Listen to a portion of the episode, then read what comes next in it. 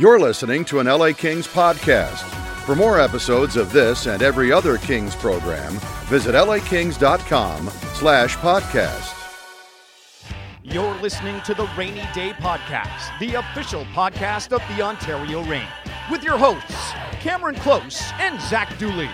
Now, it's time to get in the pod. Hello again, everyone. I'm Cameron Close with the Reign Insider, Zach Dooley. It's the Reigny Day Podcast. We're excited to be back another week, just still kicking it.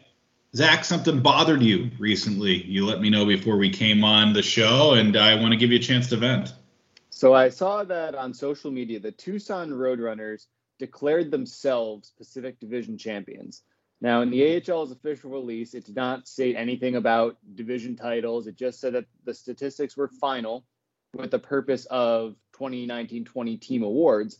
So the Roadrunners went ahead and declared themselves champions of the Pacific Division despite the season ending well before completion. Now, this is the same team that raised a banner in their building that says Western Conference regular season champions, which I thought was hilarious. So I wanted to get your take on that. I personally do not recognize the Roadrunners Pacific Division Championship, and I will not honor it.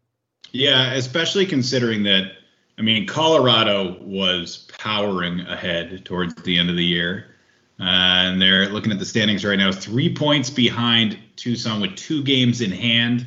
So they hold their own fate to take the division. That's a tough, that's a tough one to give yourself because, well, I guess if you go by point percentage, they have it, which is strange, right? Because Colorado could take. No, no, no, that makes sense. So yeah, they, if you go by point percentage, they have it, but it's by uh, a tenth of a point. Actually, a, a hundredth, right?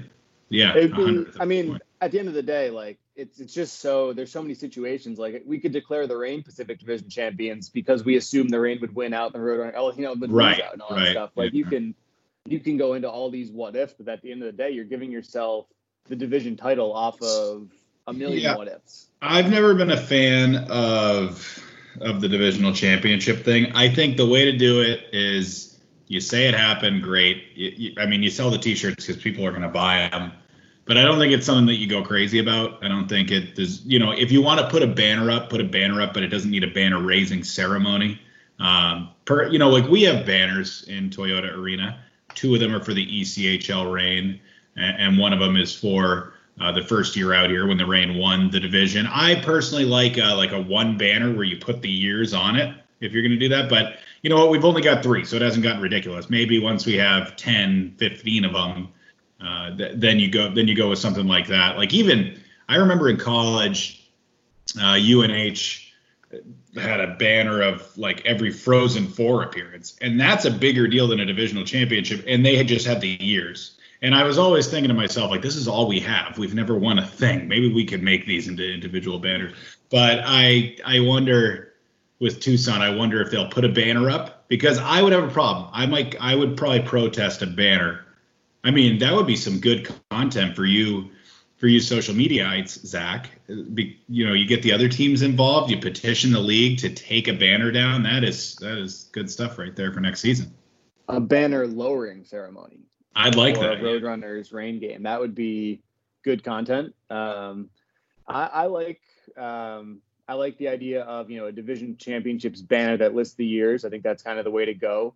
Um, I also think that if you win the regular season division championship and you win the first two rounds of the playoffs, so you win the divisional rounds of the playoffs, that's when I think you get a banner for divisional championship because you are the true champion of the division because you well, then I would just and you won I would playoffs. just give, I don't think it would, I would just give it to the playoffs personally if you really want to do it that way. But I don't think I don't like the Western Conference regular season champion banner. That bothers me more than what they're doing now actually. Um, from the other year because that's nothing. You finish second in the useless. league. You either useless. finish you either get the points win like the the NHL's President's Cup. Um, you either get you either win the league. You can do something for that. That is an that is a serious accomplishment. Or you you know you got to be a Western Conference champion. That's winning the Western Conference Finals. That's when you get something. So I, and I have no problem with the divisional thing. Put the banner up. Don't whatever you want. Don't make a big ceremony about it. But I do have an yeah. I have an issue with the regular season, and I don't like this. I actually now I'm going to hope that they hang a banner up because oh, for sure, for sure. then we get something to talk about once the season comes back. That would be the best thing ever for us if they hung a banner up. That'd be great. I can then we can rehash the protest because when we go there, assuming you know we do next year, we can officially protest the physical banner. I hope we're there when they. I hope they raise it in a ceremony. I hope we're there for it. I hope we are there for that. Then we'd have to be the team that's there when they take it down, maybe. Yeah, so maybe we can we can start the protest if we're there, if they raise it, and then we can build a campaign, get some content, and some collateral for the. Well, you know what? If you lowering protest, let's say that they. So what are you're telling me? They just put it on their Twitter. Yeah, they just tweeted, "We are Pacific Division champions," and then they did a trivia question the other day that said, "We're one of two teams in the AHL to win a, a division title in two of the last three years." Hmm. You know, which is I would. I give their the. own I give the AHL front office some credit on these things. I think if you emailed the league and said, "Hey," uh, and I'm not telling any of our fans to do this, don't do this, you know. But if you emailed the league, if you tweeted the league and say, "Are we counting divisional championships?" Are those are the you know I would want some direction because the award winners they the league said if you finished in first in scoring then then you're an award winner whatever but you know, definitely don't contact the league by any means to see if Tucson should be allowed to say they're divisional champions because the league would have final ruling on that as far as yeah, I'm concerned. Yeah. So I guess we need to get that league clarification. Maybe they are going to award it. I don't know, but I. And if they do, they do. Then, then you know, I can sleep at night. There's some backing there, but right now, I still don't need to recognize it personally. Yeah. And uh, I will not. Well, that's fine. You can do that. But once the league makes their ruling, you know, I'm a rules man myself. Yeah. We'll, we'll hoping, we'll hoping to hear something on the NHL sooner than later. It seems like we get so many rumblings and so many leaks, and I love it. Uh, but they just haven't come to a decision yet. And you know what? Rightfully so. Things are changing day by day, step by step. You know, selfishly, I really want the league to be the first to announce what they're going to do. Obviously, the NBA is there, the MLB um, put something ridiculous out about how they're not going to let players spit. Have fun enforcing that. Um, but I think the league, the NHL has an opportunity to be the first to be back. It would be awesome if they could get it. They could capitalize. I mean, I watched UFC the other night, right? So like I I never watch UFC, but, but I watched it because it was on. I mean, think about how many casual fans you get if you're the first. But I digress. We're getting to something else. Uh, Zach, you saw uh, an Elliotte Friedman uh, uh, formula he put together to basically finish out the season in the playoffs, and you said you kind of liked it. I'll say first, I, I, don't care if they're the first back. I don't think that's important. I think it's more important to be safe and do things the right way. Uh, but I I thought that Elliotte Friedman proposed a pretty interesting structure for how you know a 2014 playoff could work, and it's very outside the box. Uh, it's a format where it would be four divisions of six. So the top six from each division or top five plus wild cards uh, to make it, you know, the top, basically the top 12 teams in each conference. Uh, the teams would then be essentially seeded and given weighted points based on their regular season play. So, you know, he didn't have, you know, a, a concrete formula in place, but the Blues led the Central Division. They would start, say, with six points, while the the Blackhawks would be the 60. They would start with zero. The Blackhawks would still have a shot at being a top four team and advancing to the next round, but they would have a lesser shot of doing so than the team that finished first, which I liked. I think it rewards regular season play. It kind of provides a conclusion to the regular season without involving the teams that were, you know, not going to make the playoffs. And then you could go into a traditional 16 team playoff with best of fives or best of sevens, depending on what you need to do to finish on time. So I don't love the round robin idea. I get it to an extent. I, I would get it if I was a fan of one of these teams. So here's here's where here's my thought process. I love the idea of 24 teams. Um, but really, whatever you're doing, it seems like 24 is the most that they're going to allow in. So the Kings aren't going to be involved. So I don't necessarily have a vested interest in who wins as much as seeing the most entertaining product. So to me, from a, an outside perspective and not really having a dog in the fight, I like it's like the one game wild card in baseball. I hate it for the fact that they play 162 games, but I'm going to turn it on every time and watch that game. There's just so much at stake. So to me, like a three game, a best of three series is going to be must watch hockey. I mean, players are going to be killing each other out there. They're going to be doing whatever they have to do to get victories. Uh, you're going to have game seven. How many times? So with this 2014 format, if you how many uh, best of three series would there be uh, in the first round? I think it would be. Let's see. You'd eight. have what eight and eight, so four. I think it'd be so eight, eight, eight total. Yeah. Yeah, eight series. So you'd you'd have a minimum of 16 game sevens, probably more like 22, um, at least to watch. I mean, in in probably three or four days, right? So like to me, I just think about that. It gets me excited, and it's something I want to see because I'll probably never be able to see it again. There's never an opportunity to do something like this. So, and this is where you and I oftentimes I find that we differ when we get into these um, when we have our little disagreements and our differences. Zach, our squabbles. You tend, yeah, you tend to err on the side of um, of like what makes the most sense, what's going to be the most fair, what the you know what what makes sense for the work the teams have put in, what, what adhering to the rules, making sure everything's done by the book. I just kind of want to see something crazy. So, and you know, I'll be the first to admit that. So, while I understand that the round robin might make sense, I just want to see some best of three series. I think it'll be a blast.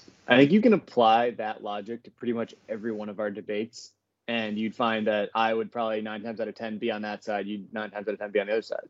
It's pretty yeah. much every every debate we yeah. have is pretty much. I go for entertainment value. I mean, I go for I go for my I guess the logic or the reason. I don't know if that's yeah. My, I mean, fair to say, but I mean, my yeah, my reasoning on like the offsides thing and and the you know the, the differences is why change things and you know, if if if it makes it more complex, I don't really want it, and if it's more fun the other way, then do it that. Way. But no, I, I it is interesting. It's on um, the 31 Thoughts that that uh, that Friedman and and Jeff Marek do on their podcast. So uh, check that out. It's you know you can read about it. It's not long. Like they didn't dive into it too much. Um, so. It's a quick prelude to his. Uh, so I actually didn't listen to the pod. I I read the article. Um, the article there's you know maybe a couple hundred words on it. It's right. not a it's not like a you know 2000 word essay it's more of a of an idea with loose framework there's not you know this is exactly what i do it's more like a feeler kind of thing see what the reaction was and i think there was some mixed reaction to it just like there has been i would say to every single format that's been proposed to restart the season so i'd be interested to see what others think about it as well so our guest today is matt villalta and you know, Zach, when you go back three years ago, you had uh, Jack Campbell and Cal Petersen. Jack Campbell goes up, and I think everybody kind of knew, like, okay, Cal Petersen's going to be okay. Maybe nobody saw him being the lights out guy that he was, like right right off the rip, right away. But everyone knew he was going to be okay.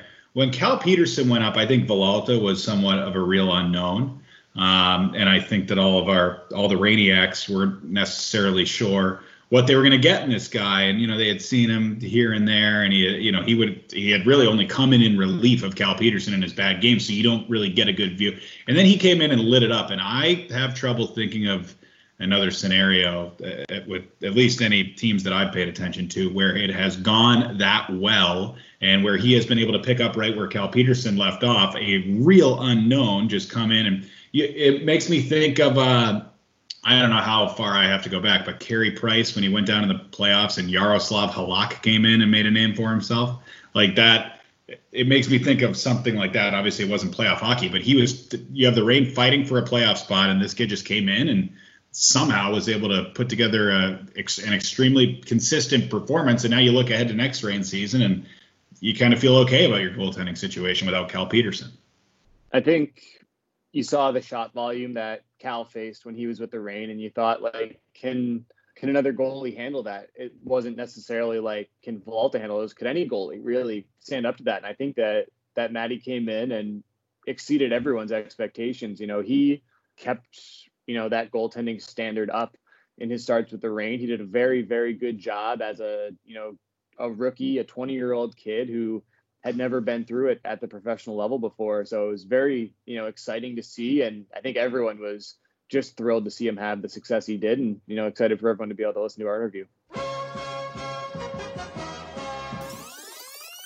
Matthew Villalta plays goaltender for the Ontario Reign, and he joins us now. Matt, how are you doing?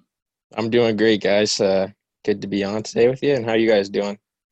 I'm doing well. Thanks for asking. It might be the first Yeah, time a, uh, someone's ever asked the other way. Right on. Duels, you doing well? Doing well, yeah. It was it's nice to hear it. You know, like Cam said, you don't Mhm. always get the return. You know how you doing, so it's great start especially to in this this cli- you know in this climate of uh of just uh you know the quarantine everyone's negative Mhm. sometimes so Yeah. what a guy starting off strong you've gone up one Yeah. notch officially in my book which puts you puts you right at notch one so Wow. That's um, awesome.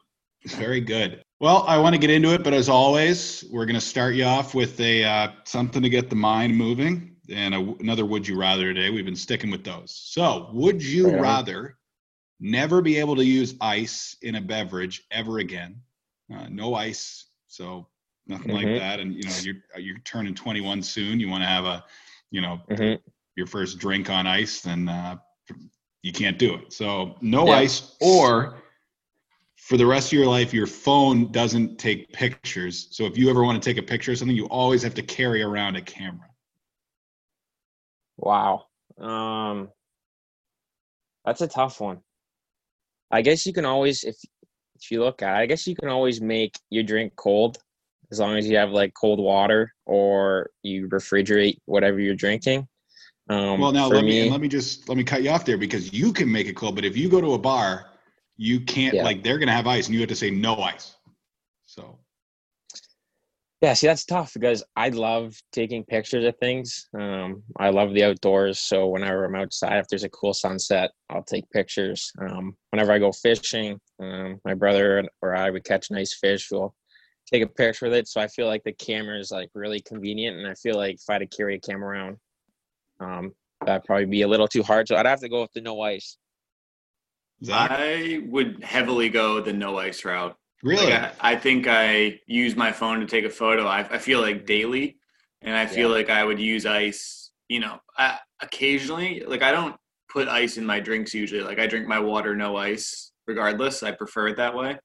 I drink most of my drinks no ice. The only time I think I really do is if I have like a something I just bought at the store that's not cold, or like you said, maybe like a mixed drink or something at a bar. But I can I can work around that. I'll I'll take the phone all day. So, uh, yeah, you know, I lean towards the phone, but you both are living in the present. So, I am Mhm. of the mind that ice is a worldwide staple and a worldwide standard has been for, you know, generations, right? So, ice has been around since since the Eskimos. So, I think that ice isn't going away, but I think phones, camera phones, they could be, you know, taken down by something else. Maybe maybe there's no more phones one day. We're all just wearing watches. Like like Apple Watch gets a big thing, and now all of a sudden you're taking pictures like this, or maybe it's like a glasses thing. I don't know. So you can you know you might be smart now, but I think, and this is the beauty of it is that I asked the question, so I don't necessarily have to give my answer, and I won't. But I think that ice isn't going away, whereas technology, it's always changing. In 10 years, you guys could be like, man, like, yeah, it was a good 10 years. I got a lot of good pictures, but now this is totally obsolete and I can't have ice for the rest of my life.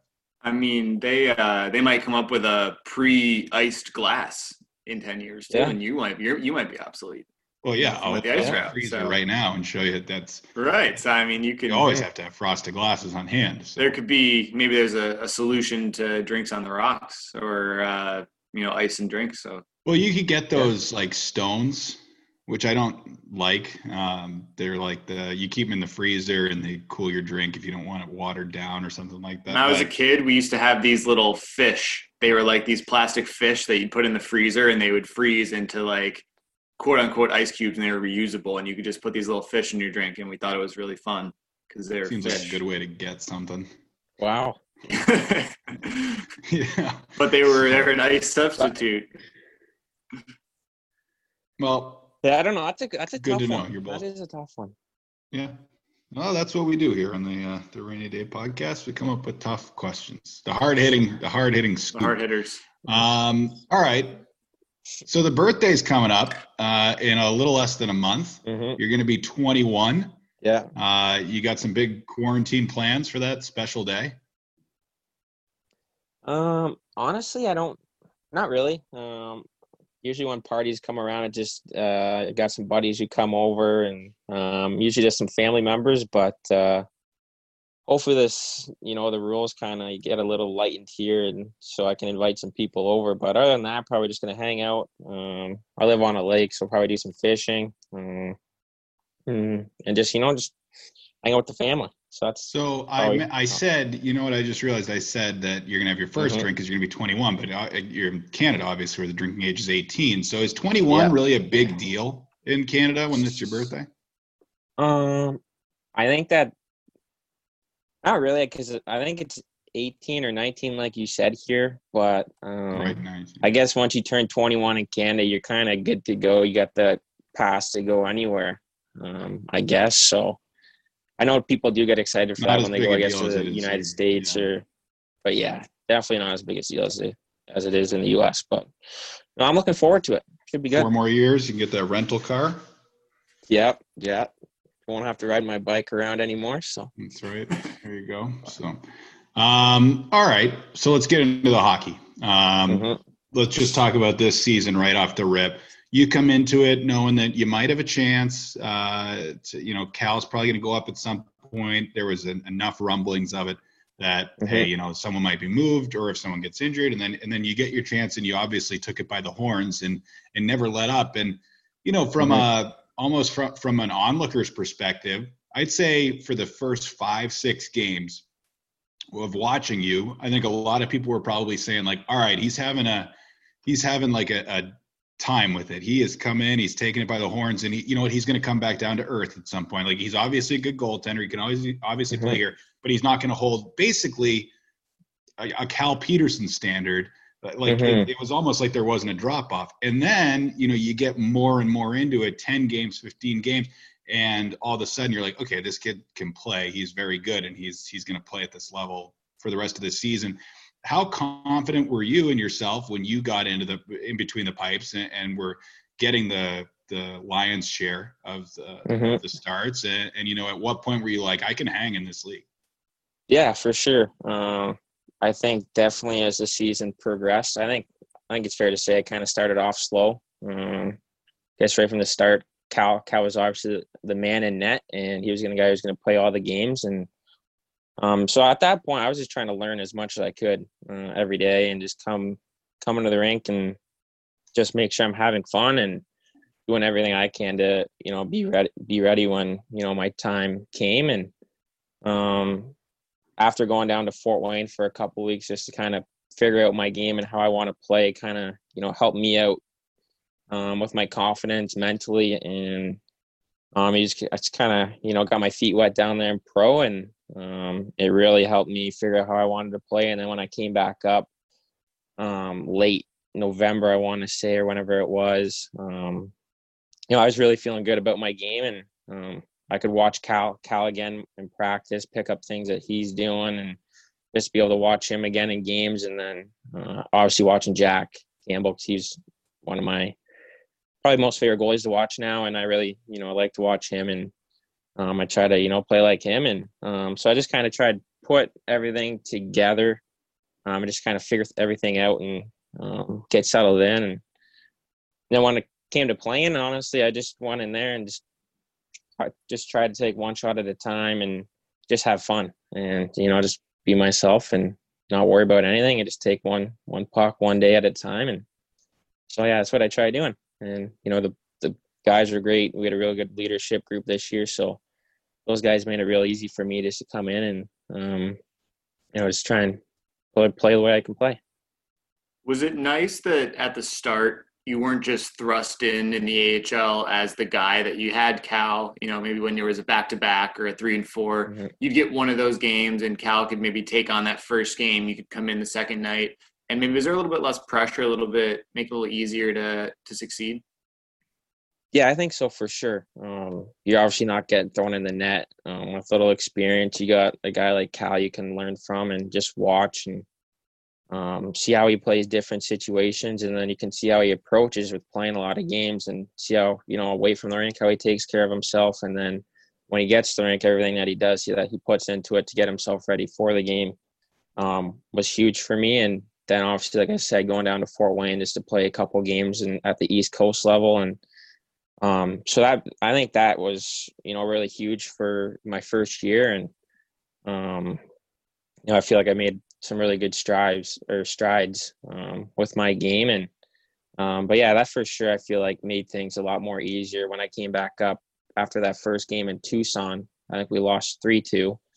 Uh, that was a pretty close game, but I, I remember after that game, I was like, okay, I can, I think I can play at this level. So then after that, it's kind of, you know, your confidence gets a little bit, you know, built up a little bit more and you believe in yourself more that, you know, that you're not, you know, maybe if you can say you're not as scared as the league, you obviously come in the American Hockey League, you got, you know, a lot of guys who can play in the NHL.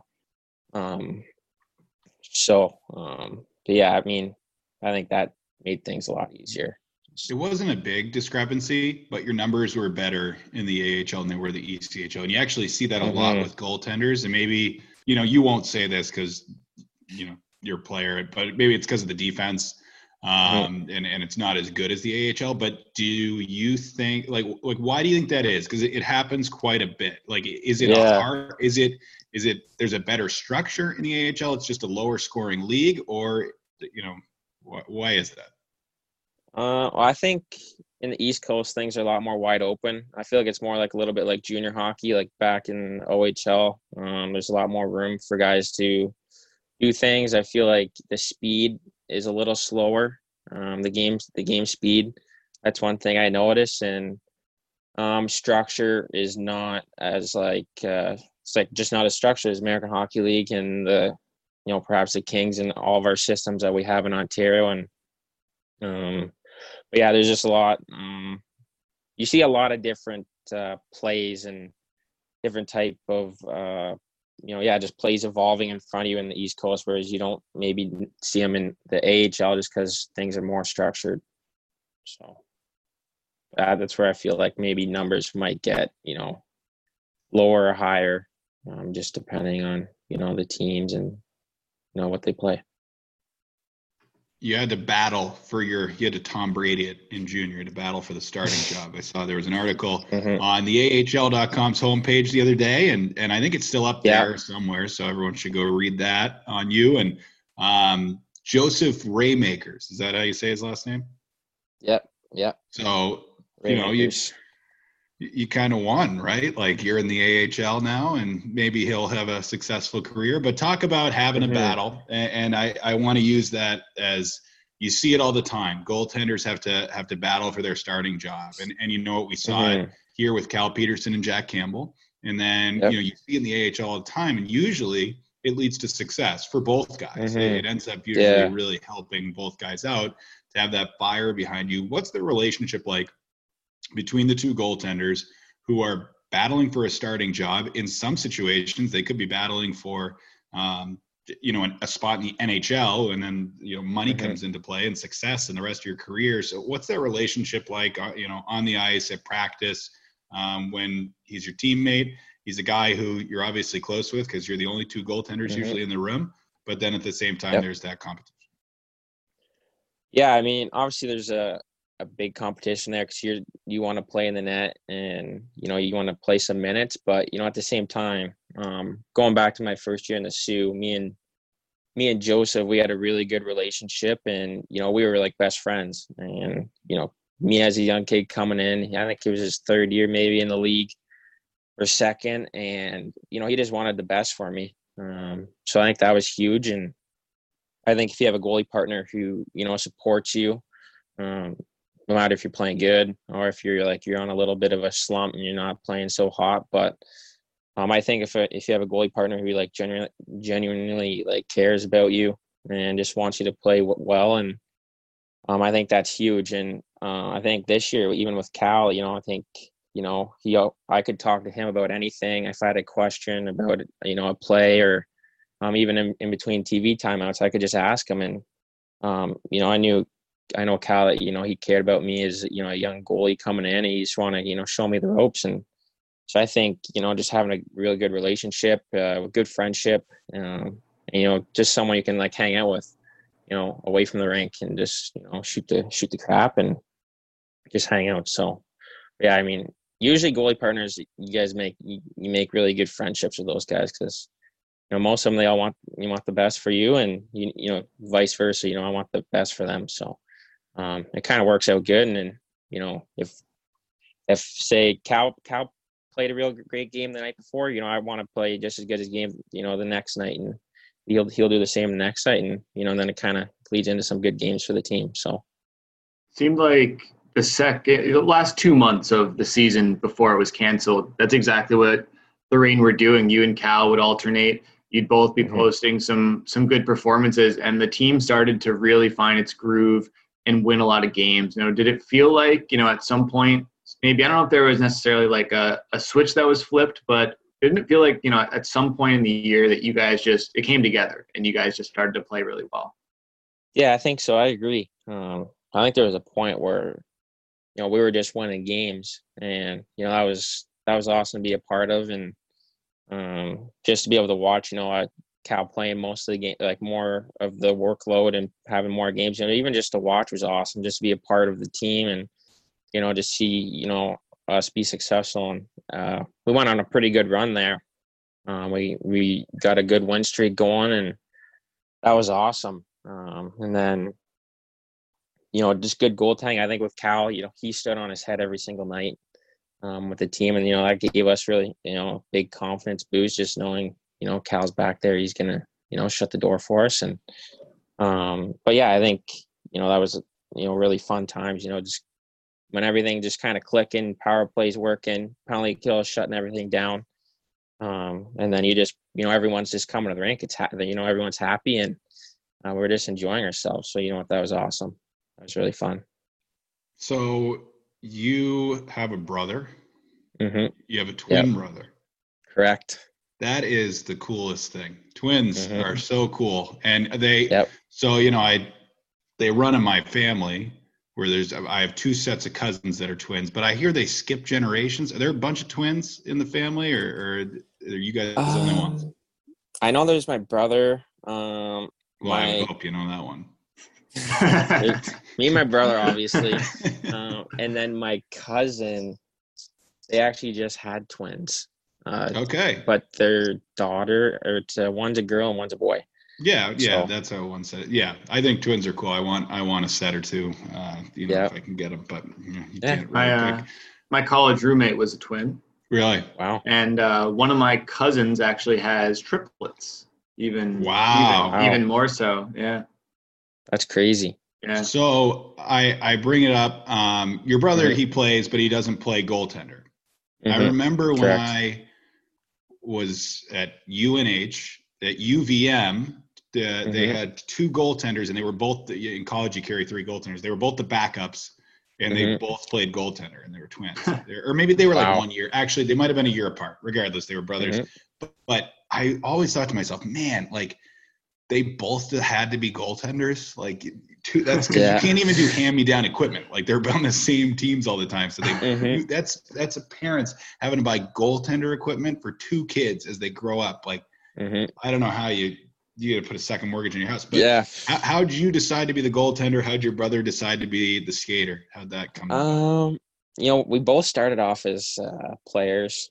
Uh, my dad, we live on the lake, like I said, and we always made like little ponds and like little hockey rinks. So that was just the first thing, just learning how to skate. And then there's a local rink not too far from my house. And it's only about five minutes, and it's uh, in Verona. It's called Piccadilly, and um, so I started out there. I used to play in, um, I guess it was hikes. So I guess when you're really small, I was a forward. So I started off forward, and then I think I played first year novice.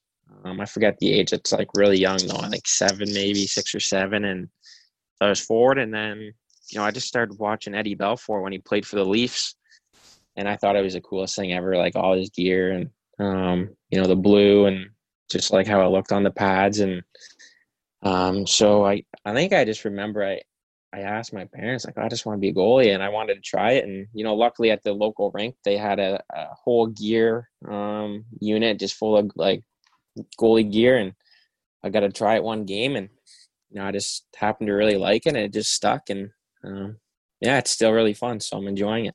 So a few things on the twins. Do you guys ever have the same dreams?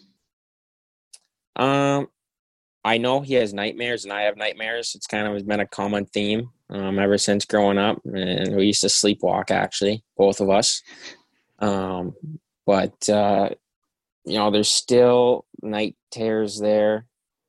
Night Um, terrors. That makes it sound far worse. yeah, yeah, it's, it's crazy. It's crazy. Like, you know, some like the other night I woke up and he was like screaming. So I mean, but I mean, it's still a thing. I don't, I don't horrible. know. Well, I I read an article that Yeah. everyone because I'm having wilder dreams during this. I don't know about you, Mhm. Zach, but Mhm. everyone's having wilder dreams and vivid dreams, and it has something to do with with COVID, like the quarantine. Mhm. It just affects everybody, and so. Yeah, I don't know. I don't know if it's a twin thing, like there's something to do with the twins, but there is sometimes like where we caught ourselves. Like I'd say something, and then he tells me that he's he was just about to say, gonna say it. Do you ever So play don't tricks know. on people when you were younger? Uh, when we were younger, like we'd sw- do the switch seats in class thing, Yeah. and you know, just mess with the teachers a little bit here and there, and um, and then the odd time we we still mix up our mom too, so we let her know about that. But but yeah, um, you know, it's definitely cool being a twin, that's for sure. Well, on that note, I got a little game that we're going to play today. Mhm. And it's going to be called, I haven't thought of a name, but are they a twin or are they not a twin? So I've got a list of 10, 12. a little bit wordy. A little bit wordy of a title, I think. Well, you'll you'll get it pretty quickly. It's a very simple game. And it's usually Okay. it's like all the games we play. It's very simple and it's one or the other. You pick something. Um so I'm gonna give you I'm gonna give you a celebrity name and you gotta tell me if you think they have a twin or don't have a twin. And we'll Okay. see who can get more right. We'll see how well you know twins. Because I expect you to get all these. Twins are supposed to know twins. A. Give it a shot. uh, it's like it's like that scene in The Office when wh- what is it? Michael's talking to a woman at the bar, Zach, and and Dwight goes over. He says, "You got to see this. I found twins." And Michael leaves the woman, and it's two male twins that he just wanted to go look at. I was get a kick out of that. But here we go. Let's start her right off. Scarlett Johansson, twin or no twin? Uh, I'm gonna say twin. Zach? I was I was thinking twin also. I have no idea why. Yeah, she's a brother Hunter who is a, a twin. So Wow. you both you both got that one correct. You're both. I think I honestly just thought you were going to start the game with someone who did have a twin. Yeah. So I was like, you're not going to go with no twin off the bat. So Why? Maybe I would have. Maybe I would. I don't know, but you didn't. Never know. Well, we'll see if you can get the. uh Maybe, maybe there's a pattern. You never know. All right, Danny DeVito. Danny DeVito. Ooh, I don't know who that is, but You don't know who Danny DeVito is? You're not going to know a lot of these names. if You know Danny No. DeVito. Always Sunny in Philadelphia. Matilda's dad. No. doesn't ring a bell. But I'm gonna say no twin. I was going to say no also. Yeah, he's, he doesn't have a twin. We're gonna move right along. I don't know. you got some. You got googling to do after this. Uh, Vanna White. You know who Vanna White is? She is I wish the, I could say she yes. is the model on Wheel of Fortune who handles the board Mm, for Pat Sajak. um, I'm gonna say yes. I'll say no. She does not have a twin. She None of does- us. All right. Vin Diesel. Vin Diesel. No, I don't think he has a twin. I'm going to say yes. He does have a twin. Oh, His his twin's Wow. name's Paul. It's not Paul Diesel, uh, which I, I also found out Vin Diesel's real name is Mark Vincent. So, wow. which I guess Vin. That's a pretty. That's a pretty good switch. Like Mark Vincent's a Oh, you- fine name, Yeah, yeah. but you go Vin be- Diesel. like, Yeah, yeah. And Yeah, you just Vin get people to start calling you that. Like you're just known as Vin Diesel because you decided you wanted people to know you as Vin Diesel. You got to go through like some growing pains with that, huh? Like all of a sudden, uh, it's not Mark Vincent anymore. It's Vin Diesel. Like you, got to. People really have to take you seriously if you're gonna do something like. what do you think his mom calls him? Like he's probably still Mark, right? Maybe he's it's like- Vinny. I don't know. Hey, hey, I guess we could find out. Um, Kiefer Sutherland, Kiefer Sutherland. Um, 24. Jack Bauer. I'm gonna say no. he is a twin, right? I think I Yeah, actually he does. that. He has a sister. Twin. Wow. Right now, Zach. I would have thought Zach is the one with a twin. Um, I don't know okay. any of these. I don't, I don't know Vin Diesel. okay, well, you'll know this. You'll know this. Ashton Kutcher. Okay. Uh, I feel like I should probably know if he does or not, but I'm gonna say no. Let's say no. Also, He has a twin. You're both wrong. Huh. Yeah, twin there Michael. goes Wow. there goes the the record. Perfect game is over. All right. Uh, you might not know him because this is American history, and so I Mhm. won't hold it against you. But Benedict Arnold was a traitor in colonial times. Yeah, I've heard of him. Um, Okay. Benedict Arnold. You know what? I'm gonna say no. Also, the hero of the Battle of Saratoga. People forget that. You know, big big hero in Saratoga usually Springs, New treason. York. Usually treason overshadows. Yeah, but you know what? Battle of Saratoga. When that happened, he was the guy. Uh, I'm gonna say he does have it. No, he does not. So uh, Matty Beach on that one. Perfect. Tides are turning. All right, Larry King, longtime personality on what was it CNN? I don't know who that is. You don't know who Larry Yeah. King is? I know the name. I, I think Larry I knew. King live. All right, then we'll just move on. He I think I knew. I think I knew he was like a news guy, but You know, I'm more disappointed in the names that you both don't know on this list. Uh, Jon Heder, Napoleon Dynamite, also Jimmy MacElroy in Blades of Glory. also Jimmy MacElroy in Blades of Glory. Um, I'm gonna say yes. I think he does have a twin. He does have a twin, yeah. Dan. Uh, Carlos Mencia. Carlos Mencia. Um, no. I haven't heard that name in feels like like 10, 15 years. Uh, I'm gonna say no. Also, Yeah, he doesn't have a twin. Yeah, you haven't. And, and you know what? I that guy is not doing well. He That got is a- accused of stealing a bunch of jokes, and he has just fallen off the map and is not. that's a random name for you to pull for someone who doesn't have a twin because you just had to pick guys, right? yeah. That's, a, I that's a random deep dive. Well, you know, feel like that was the guy that was always on like Comedy Central when I came home from school in like mind seventh events, grade. yeah. Yeah, it was a while ago. Uh, last one, Rami Malek. Uh, Rami Malek. you know who that is the Bohemian No. Rhapsody. Bohemian Rhapsody actor who played Freddie Mercury. He was in The Pacific too. Thought he did really good in that. But, all right, he won I'm Best just- Actor. I'm just gonna go with no. I think he does. Yeah, he doesn't does. You know what, guys? I'm really disappointed in these names. So, so you know the fake ones, Zach. The random names I pulled were Danny DeVito, Vanna White, Benedict Arnold, Larry King, and Carlos Mencia.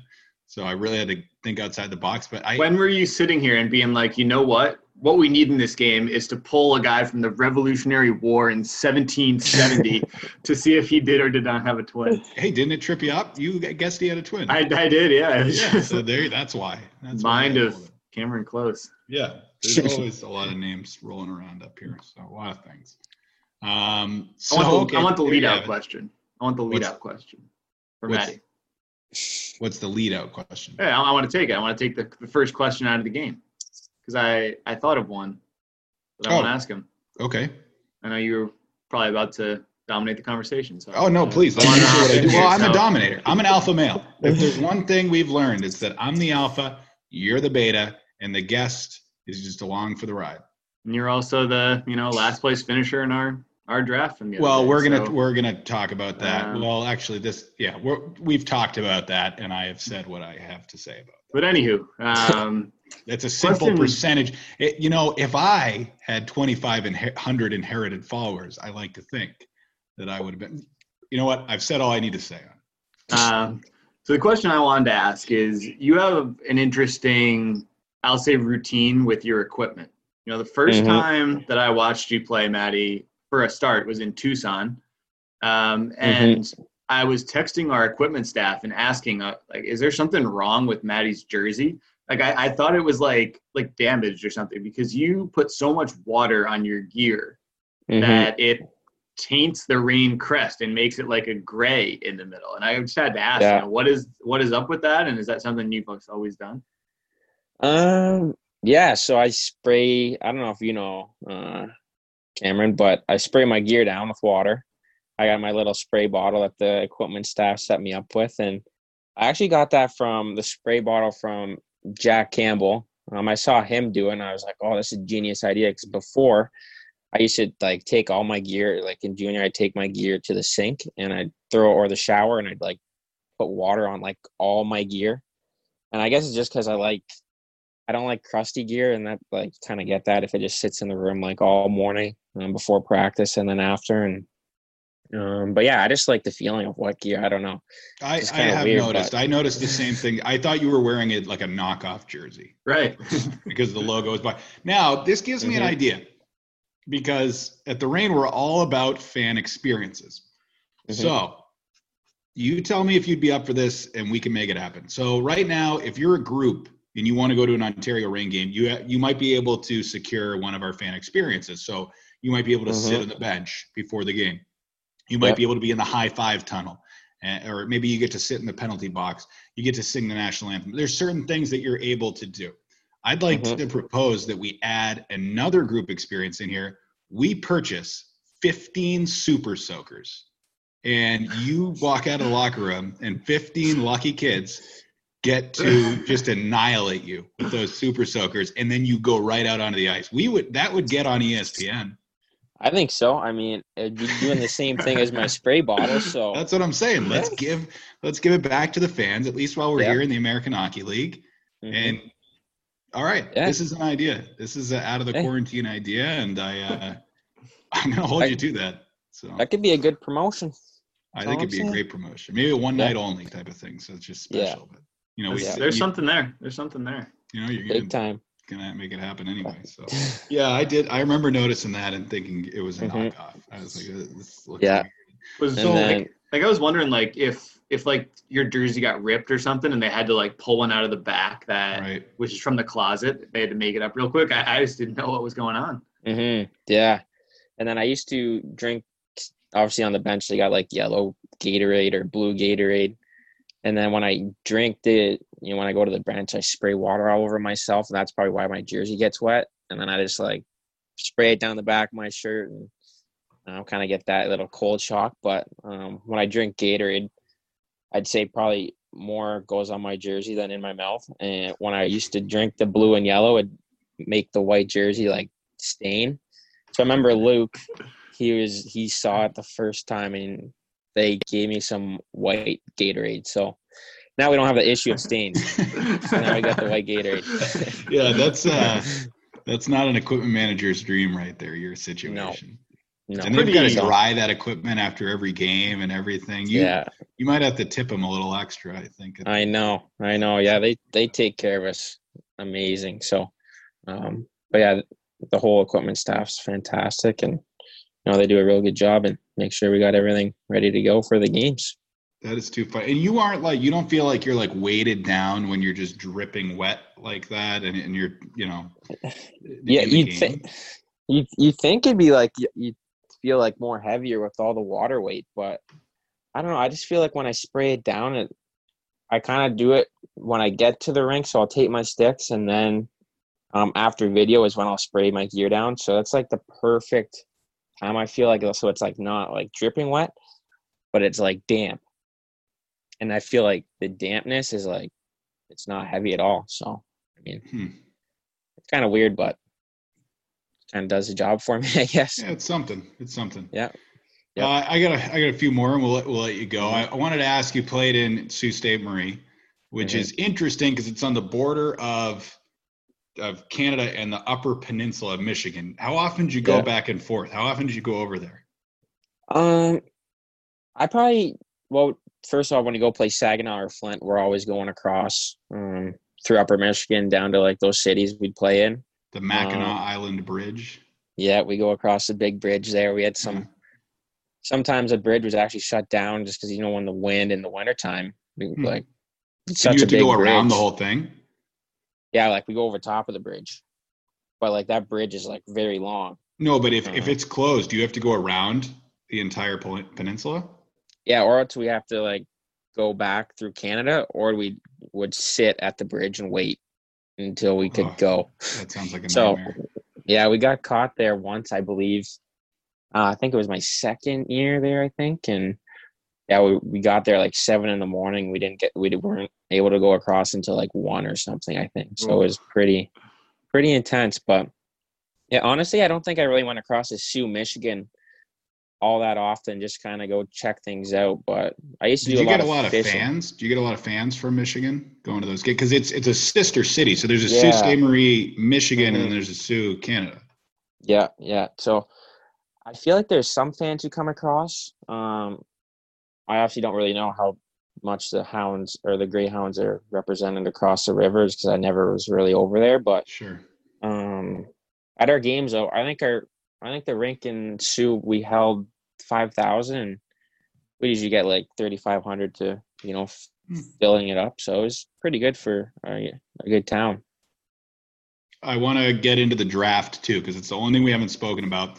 Mm-hmm. You get drafted in the third round by LA. Did you know it was coming? Did you know LA was going to be the team? Did they give you any indication? Um, honestly, I had no idea. Um, that was kind of a shock um, for me, I guess. To be honest, I only talked with LA twice. So I remember I talked after a game. It was in Windsor. So I think we played Gabe, and I didn't play that game actually. And so I talked to a scout um, for the Kings after the game. It was only like ten minute quick talk, and that was it. And then I remember um, they flew into Kingston. I met him, met some, uh, I think Yannetti and another scout. Um, kind of feel bad. I, the mind slips my memory now, but um, or the names, sorry. And uh, so we talked to Boston Pizza probably thirty minutes, and that was it. And so I really had, you know, I didn't think I was going to get picked by the Kings in the third round, and then obviously I just I didn't go to the draft either um, I was kind of at home. I was fishing that day, and I ended up popping up on my four wheeler up to my grandparents' house, and my parents were already up there. They're just kind of watching it, and I popped in and kind of sat down for like two minutes, and LA popped up on the screen. I just saw my name pop up, so it was it was crazy how it all happened. So you saw it on For sure. TV before you got a call or anything like that. Yeah, yeah. So I like honestly, like I think I came inside for some some of my grandma's chocolate chip cookies or something, and I sat down. I was I was eating them, and then yeah, just I sat down, and LA was picking, and so I just said, okay, I'm gonna watch this. Just as Guy went to LA, I just said, sure, I'll see who goes, and Right. um, yeah, sure enough, it was me. So it was crazy. And we Sounds didn't like really a- a touch on win-win. it. Yeah, Mhm. Zach, and I know Zach, you you might have uh, been ready to bring it up right here, so maybe I'm alpha you, alphaing you, and stealing your thunder. But you obviously have a, a good relationship with Gabe Vilardi. You've known each Mhm. other a long time. What was that? I mean, that must have been the best text message thread or call right after you get drafted in the third round, after Mhm. he goes in the first, and you guys are going to the same organization. Yeah, it was crazy. I remember watching the first round. So I think first round's in night before, the day before the all the rest of Right. the rounds. So I was watching on TV and I saw him go to LA. So I text him and you know congratulate him everything and and then it's crazy because I think we knew each other since we were five. Um, so we started off playing soccer together and then we um, started playing hockey together and then we went to the same high school for a couple of years. Played tennis, played tennis team and then we kind of split up. He went to Windsor, and then I stayed in Kingston for another year, and then to St. Marie. And then we kind of like it's kind of cool how you know you grow up with someone and and you kind of you know you're together again playing for the same organiza- organization, which is like really cool. And um yeah, it was crazy just to you know that us two are together. So it's been really it's been a real fun journey so far. That's for sure. The wheels are turning for me now. I see a Matty Mhm. V versus Gabe tennis challenge in my head for next year. Who's better? Yeah. who's better at tennis? Um, if you ask Gabe, he's gonna say he is for sure, but um, you know, I'll give it to him. He he does have some good skill on the court. He has he has some good control. He has some good power. Um, you know, I just got to figure out, uh, you know, my power. Sometimes I just hit it and it sails into the the you know that cage behind it. So I don't really get in between the lines too often. But um, you know, we do we do get some good rallies going together, and um, it's just a fun fun little sport we can play together. Just kind of take our mind off things. So it's been been good. You might already know there's there's some nice tennis courts in El Segundo. Um, Mhm. Very close to the rink. There's that big park uh, with a ton of tennis courts. Closed right now. Not that you're here, Mhm. but uh, Yep. very cool spot to play some tennis. hmm Yeah, we used to go on Hermosa right across from Vaughn's.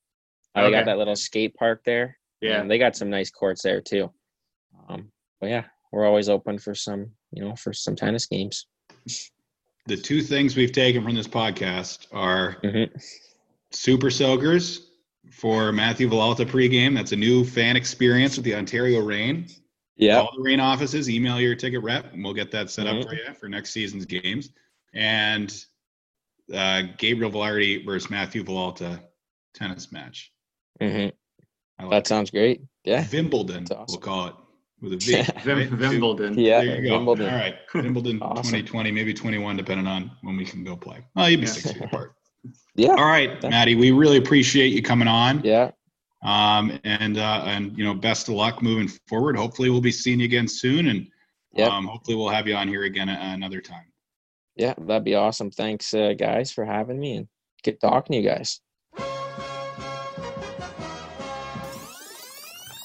All right, so thanks again to Matthew Villalta. Loved having him. What a lovely guy. Uh, before we move right along, I want to let everybody know a little or read a little message from our partner, Real Time Pain Relief. Uh, committed to helping American businesses and organizations supplied with hand sanitizer during the COVID 19 pandemic, Real Time Pain Relief has substantially increased their production of its real time hand sanitizer plus skin conditioner to 30,000 units per day.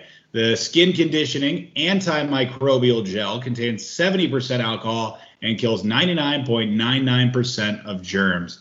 A special deal is available to all Kings and Reign families. Apply coupon code KINGS, that's K I N G S, with your purchase to receive a free gift. To purchase, head on over to RTPR, Real Time Pain Relief, RTPR.com.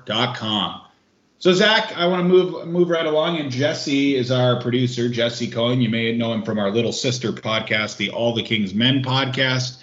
Uh, I'm going to ask him to swing on here as well, and I put together some more uh, before and afters because I like doing them all day, and we haven't had them on in a while. I think I've only done them once or twice, and and you know what, our fans, and I, I refer to them earlier as the Rainiacs.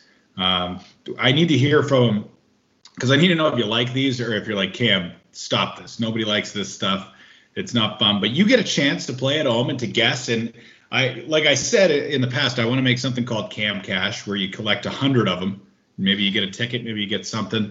Um, maybe it'll be rainy day podcast. Ca- Ooh, rainy day podcast. Okay, good- might have just yeah, might have just come across something there. Um, but I'll put these up on Twitter. I like thinking of them. So they're all Kings themed. Um, and Jesse and Zach, you guys are going to compete, see who can think of them first. So I started off with a really easy one. Before and after, I'm going to give you a clue, and you basically have to combine two different things. Uh, they could be names, they could be phrases, they could be anything. But again, these are all pretty easy. They're all Kings themes. So the first one, very easy. Kings color commentators' favorite regional network. Jim Fox Sports West. Yes, Jesse. I and thought- I will Sorry, ask didn't- you to sorry, I raise raise your my hand. hand. Sorry, sorry. I, I know you had it. Well, that was the That's easy. minus one. That's minus one. No, you know what, Zach? That was the You warm up. So if you're rules here. obviously we're both going to know that one. I would like to see you raise your hands, Jesse. That's why I I'm a, asked you. I'm a put- rebel, Dooley. A loner. All right, uh, our second one, and try to guess it home. These guys, will I'll, I'll see them raise their hands. Obviously, you can't see that, but I'll try to give you a couple seconds in case you're thinking of it at home. You might not be as quick as the Reign Insider and Jesse Cohen. All right, the next one is Earbiter's nickname while standing behind the Reign bench. I'll read it again. Earbiter's nickname while standing behind the Reign bench. Jesse Cohen. Iron Mike Stothers. That is correct. Good job. Nice Ah. work. Um, and that's obvious Iron Mike Tyson, but we just added Stothers. All right. Stevie Nicks loves watching this King's Bruiser.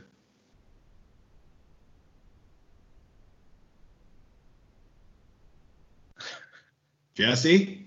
Fleetwood MacDermid. Yes, very nice Wow. job, Jesse. All right. Wow, Jesse is just taking you down. Rolling I think. Zach's upset. He wanted that easy one because he knew he was going to get a litter. completely just rattled here. off You're having trouble. Well, now now it's all a pressure situation. Now you know Jesse's good at them. You don't have the time, and you're overthinking it. So um, let's try to. This will be, you know, I think a little bit easier for you. Old King's Home's favorite mixed alcoholic drink. I think he got me. Yeah, Yeah. Jesse had his hand up Yeah. first. I'm gonna I'll, give it. to him. I'll, you know, uh, I'll let Dooley take a shot at it. No, All right. no, I. All right, Jesse. great, Great Western for rum and coke. Yes, very good job. Job, Jesse. Let's see if you can go five for five. This is a little tough. Uh, 90s King coaches optimistic outlook on life. Wow, Jesse, right off the rip, had his hand out. I gotta let him go five for five here. Do you here. tailor these questions to Jesse specifically? I mean, he's like the like king's guy. Jesse, before I was born. Jesse, what is what is the answer? Barry Melrose colored glasses. Very good job. I was thinking uh, Terry Murray of Sunshine. There you go. I don't know if he was 90s though. He He wasn't. I might have been. Okay, yeah. well, Although Andy 2000s. Murray, no, Andy Murray was. There was Andy Could Murray and then. Terry Murray. So Andy I Murray. like where your head's at. Sunshine. We would have had to go to the judges, and I think Jesse. I Jesse. think I get a, I think I get a 0.5 there. Well, you no, it's it's it's one or the other. So Jesse, nice job going five for five on our before and afters today. Let us know if you like them. I'll try to post some up on uh on Twitter for everybody and uh, maybe some trivia. I like rhyme time too. So um, What's the rhyme time? Yeah, you just got to get things that rhyme. So I could I don't, I don't want to have to think of one right now, but two things that rhyme, but you give one clue. You know, similar similar type of recurring type of thing. Uh, Zach, we were talking earlier about streaks, and and I'll let you lead us in. Well, in our uh, for a little backstory, we have a Madden 20 uh, franchise. A few of us uh, co-workers that I, I have been very successful in. I had a 48 game regular season winning streak that was snapped. you were you were far uh, you were far better than all of us. we Yeah. we are very aware of that. uh, so I, I lost last night. It was a pretty pretty terrific run, uh, but it got me thinking of you know what is the in your opinion the greatest streak in sports history, um, whether it be individual or team. And I Um, there's so many of them out there. There are a lot. So the first one that comes to mind for me is always uh, UConn women's basketball.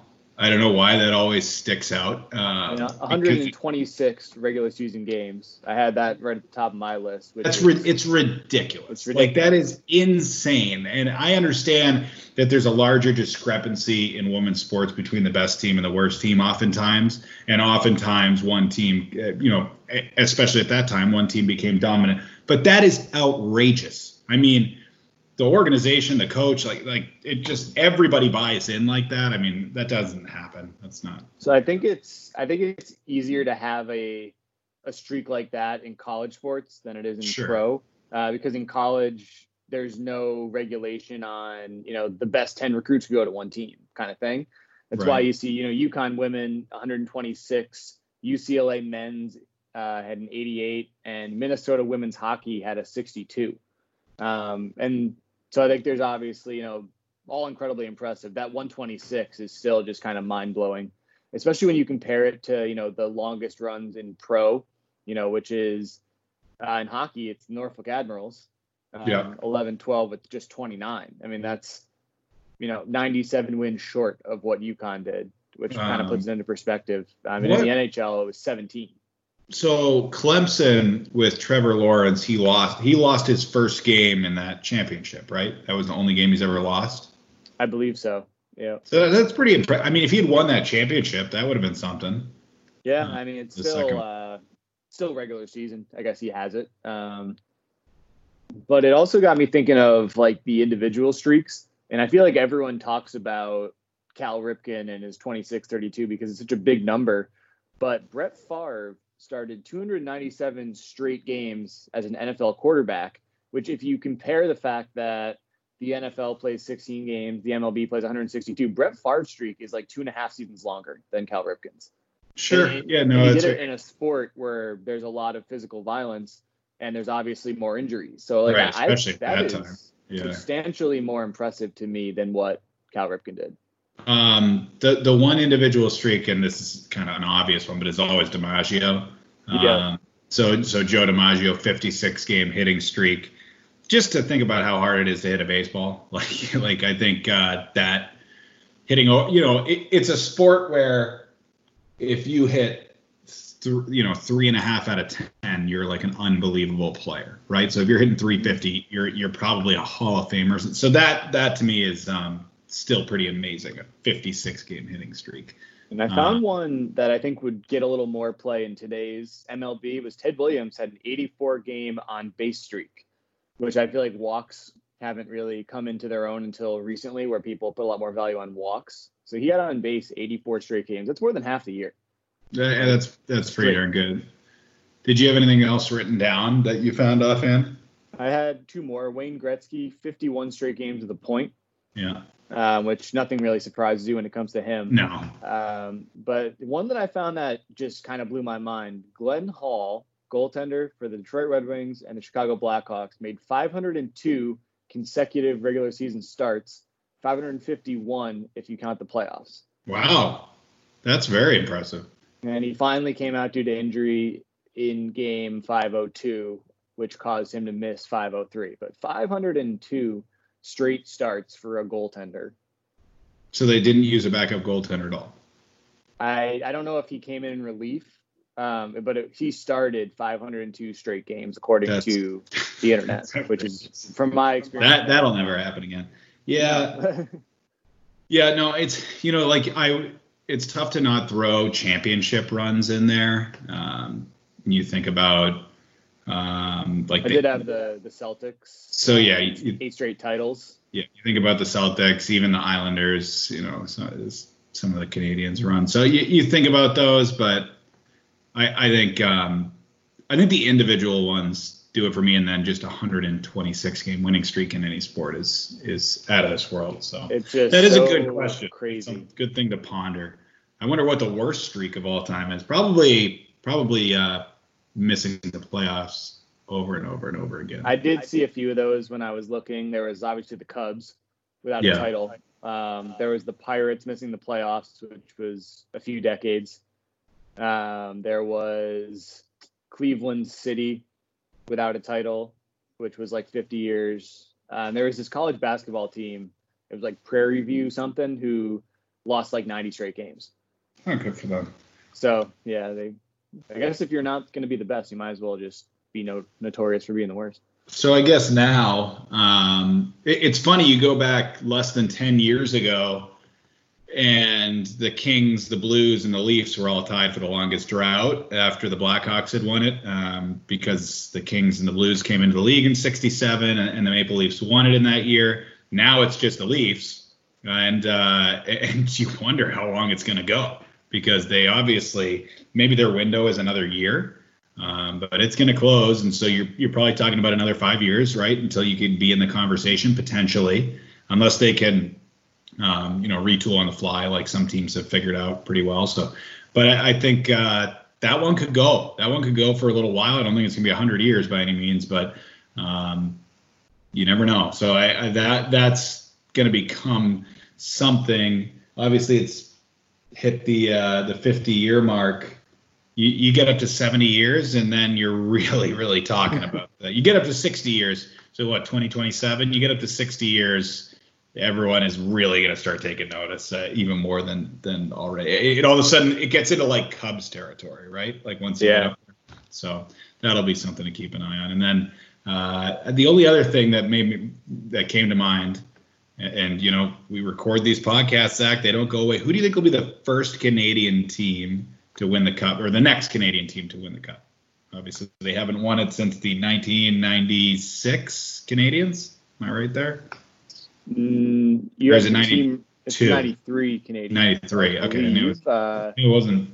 Rangers were 94 Canadiens. Yeah, okay. I'm going to say the Toronto Maple Leafs Really? best positioned, but I mean, you you see most of the Canadian teams seem to be trending up. Um, yeah, uh, that's just my take. Like I, they fell apart in the postseason a couple years in a row, but you would have had them as a cup favorite, I think, the last few years. Yeah, I think, and I, I, you know, I don't think our fans will like it, but I, I think Calgary will get one. I think it, they got a few things to figure out, but they have like the young players that are contributing. I think I, if I, if you, I could see them sneaking one out, being that like middle of the pack contender that goes into the playoffs and somehow they just go on a run, kind of like the like the Blues. a lot of those teams have the pieces now. So Right. They they are. I mean, Vancouver is, is a little ways away. Ottawa's a ways away. Um, Montreal is who knows what's going on there. But like Winnipeg has some pieces, but they seem to be kind of falling apart. Yeah. Edmonton, Edmonton. I mean, is isn't it amazing though that it's basically uncontested that Edmonton is the best player in the league, but neither of us said them. Like we weren't even really, Yeah. Yeah. Wasn't even a thought. Say, I mean, I guess thought about it, but yeah, I would. I'd say Calgary's probably ahead of them, just overall. I don't think he'll get to Ovechkin status. I don't think he'll wait that long, but I, I who I have knows? to imagine, you know, they will put it together at some point. Yeah. You wonder if Tampa Bay will get one. It's it just there's so many teams right now that have the players to do it. Like we're in a superstar age where like there are just so many superstars. If you're a hockey fan, there's so many superstars in the league right now. Colorado, you know, Edmonton, Tampa Bay. Like there's just so many that haven't won a cup. There's only That- one, right? You can only award one a year. So Ex- exactly. So you just wonder like who's going to miss out? Like how many more years does Steven Stamkos have? Right? And that that's a team that has been there for basically a decade. They've been in the conversation, and uh, at least since what 2011 did they go to the uh, the Western Conference, and then they went to the Cup the two the year after was whatever they or made the cup. They 15. lost to, lost to the Blackhawks. right. Um, I mean, that like you said, there's so many teams who will be a team that makes the second round, the third round of the playoffs consistently and never wins. Right.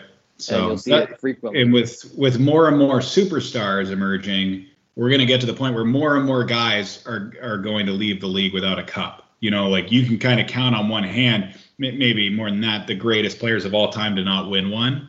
Um, you know, most recently, uh, you just think of it, and a guy still in the league like Joe Joe Iginla or Joe Thornton and Jarome Iginla. Excuse me, and and so like those are just recent ones, but obviously there's some older guys, uh, Adam Oates and um, obviously, there's some great Kings that that didn't win it either, and uh, Marcel Dionne didn't win one. So there there's plenty of, of those names, but you're getting into an age right now where there's so many superstars. There's going to be a lot of guys that leave the league without without a cup. So, um, nonetheless, I think that'll do it for us today. We're looking forward to talking to you next week. We'll have a new guest, new lineup, new everything. Let us know what you want to hear on the uh, on the old Twitter there. Drop us a note, drop us a line at me, as they say. Right, Zach? You're the uh, the Twitter guru. So That's uh, some people do say that, yeah. now you got upset with me, Zach, because you thought last week that when, when you said something, we were going to finish it, and then I had to say something to uh, finish off the episode. So you know what? I am a uh, carrot and the stick type of guy. So I, why don't you go ahead and close her out for us? Maybe we'll close this one off like the Soprano.